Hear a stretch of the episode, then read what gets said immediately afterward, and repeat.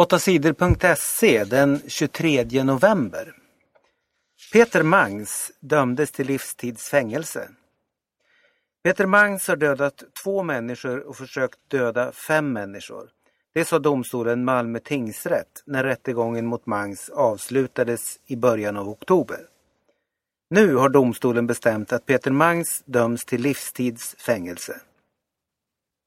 Experter på psykisk sjukdom har undersökt Mangs. De säger att Peter Mangs är psykiskt frisk och därför kan dömas till fängelse.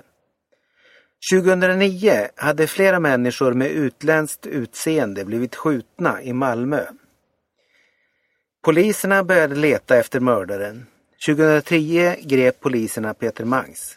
Att Mangs dömts till livstidsfängelse behöver inte betyda att han ska sitta i fängelse tills han dör. De som döms till livstidsfängelse kan senare få straffet ändrat. Då får de veta hur länge de måste sitta i fängelse. Swedish House Mafias sista konserter. Tre kvällar i rad kommer gruppen Swedish House Mafia att fylla nya Friends Arena med dansande publik. Igår var den andra konserten. Nästan 35 000 ungdomar kom för att titta. Swedish House Mafia spelar housemusik. Gruppen har blivit väldigt populär de senaste åren. De har haft stora konserter både i Sverige och i andra länder. Ändå ska gruppens tre medlemmar nu sluta uppträda tillsammans. Vi behöver få mer tid med våra familjer och så vill vi göra egna grejer istället för att uppträda i grupp, säger Sebastian Ingrosso i Swedish House Mafia. Nya politiker i SDs partiledning. Två av partiet Sverigedemokraternas viktigaste politiker i riksdagen tvingades sluta för att de sagt rasistiska saker. Erik Almqvist och Kent Ekeroth fick sluta sina jobb i partiet. Nu är det klart vilka politiker som ska ta över. Sven-Olof Sällström tar över jobbet som partiets expert på ekonomisk politik. Han har förut varit ICA-handlare och militär. Sven-Olof Sällström har haft ett eget företag. Han är en person som kan mycket om ekonomisk politik, säger SDs partiledare Jimmy Åkesson.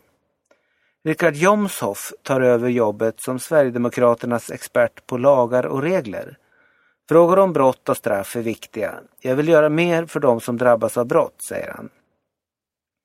Richard Jomshoff har blivit känd för att han jämför religionen islam med nazismen. Jag tycker att man kan jämföra islam med både kommunism och nazism. Islam är inte bara en religion, säger Richard Jomshof. Det är fel att säga som Jomshof gör om islam. Islam är en religion. När man gör islam till politik kallas det islamism, säger Jan Järpe som är expert på islam. Köpenhamns borgmästare vill göra hasch lagligt. Det kan bli lagligt att sälja hasch i Danmarks huvudstad Köpenhamn i framtiden. Stadens högste ledare Frank Jensen vill låta apoteken sälja hasch, men bara till människor som fyllt 18 år. Frank Jensen tror inte att fler människor kommer att röka hasch om det blir lagligt. Han tycker det är dumt att förbjuda drogen. Allt fler danskar röker hasch fast det är olagligt, säger Frank Jensen. De flesta danskar håller med Jensen. Mer än hälften av danskarna vill att hasch ska bli lagligt, visar en ny undersökning. Men många svenska politiker är oroliga för att det ska bli som Jensen vill. I Sverige är drogen hasch förbjuden. 19 kommunpolitiker i Skåne har skrivit ett protestbrev till honom. Risken är stor att fler svenska barn och ungdomar får tag på drogen om den säljs i affärer i Köpenhamn, säger Anders Åkesson som är politiker i Skåne. Miljoner syrier behöver hjälp. Kriget i Syrien har tvingat massor med människor att lämna sina hem för att komma undan striderna. Alla lyckas inte ta sig över gränsen till något av grannländerna. Många blir kvar i Syrien. Över en miljon människor är flyktingar i sitt eget land. FN ber nu om mer hjälp till människorna i Syrien. FN säger att 2,5 miljoner syrier behöver hjälp. De behöver mat, kläder, medicin, vatten och filtar. Omkring 40 000 människor har dödats i kriget i Syrien.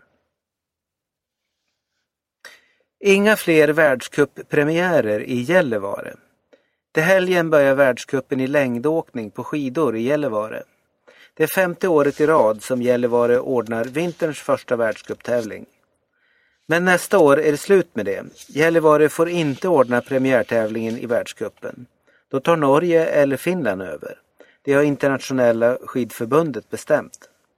Skidförbundet vill att tävlingarna ska hållas där det finns hoppbackar.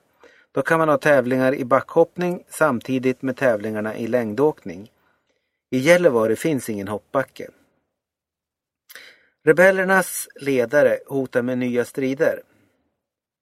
För några dagar sedan tog rebeller staden Goma i landet Kongo-Kinshasa i Afrika. Rebellerna i gruppen M23 jagade bort regeringens soldater. 60 000 människor flydde samtidigt från staden som ligger i området Kivu. Rebellernas ledare heter Jean-Marie Runiga. Han säger att rebellerna ska fortsätta kriget. Jean-Marie Runiga vill fortsätta kriga tills Kongo-Kinshasas ledare går med på fredssamtal. AIK förlorade mot Napoli. AIK mötte storlaget Napoli från Italien i Europa League i fotboll på torsdagen.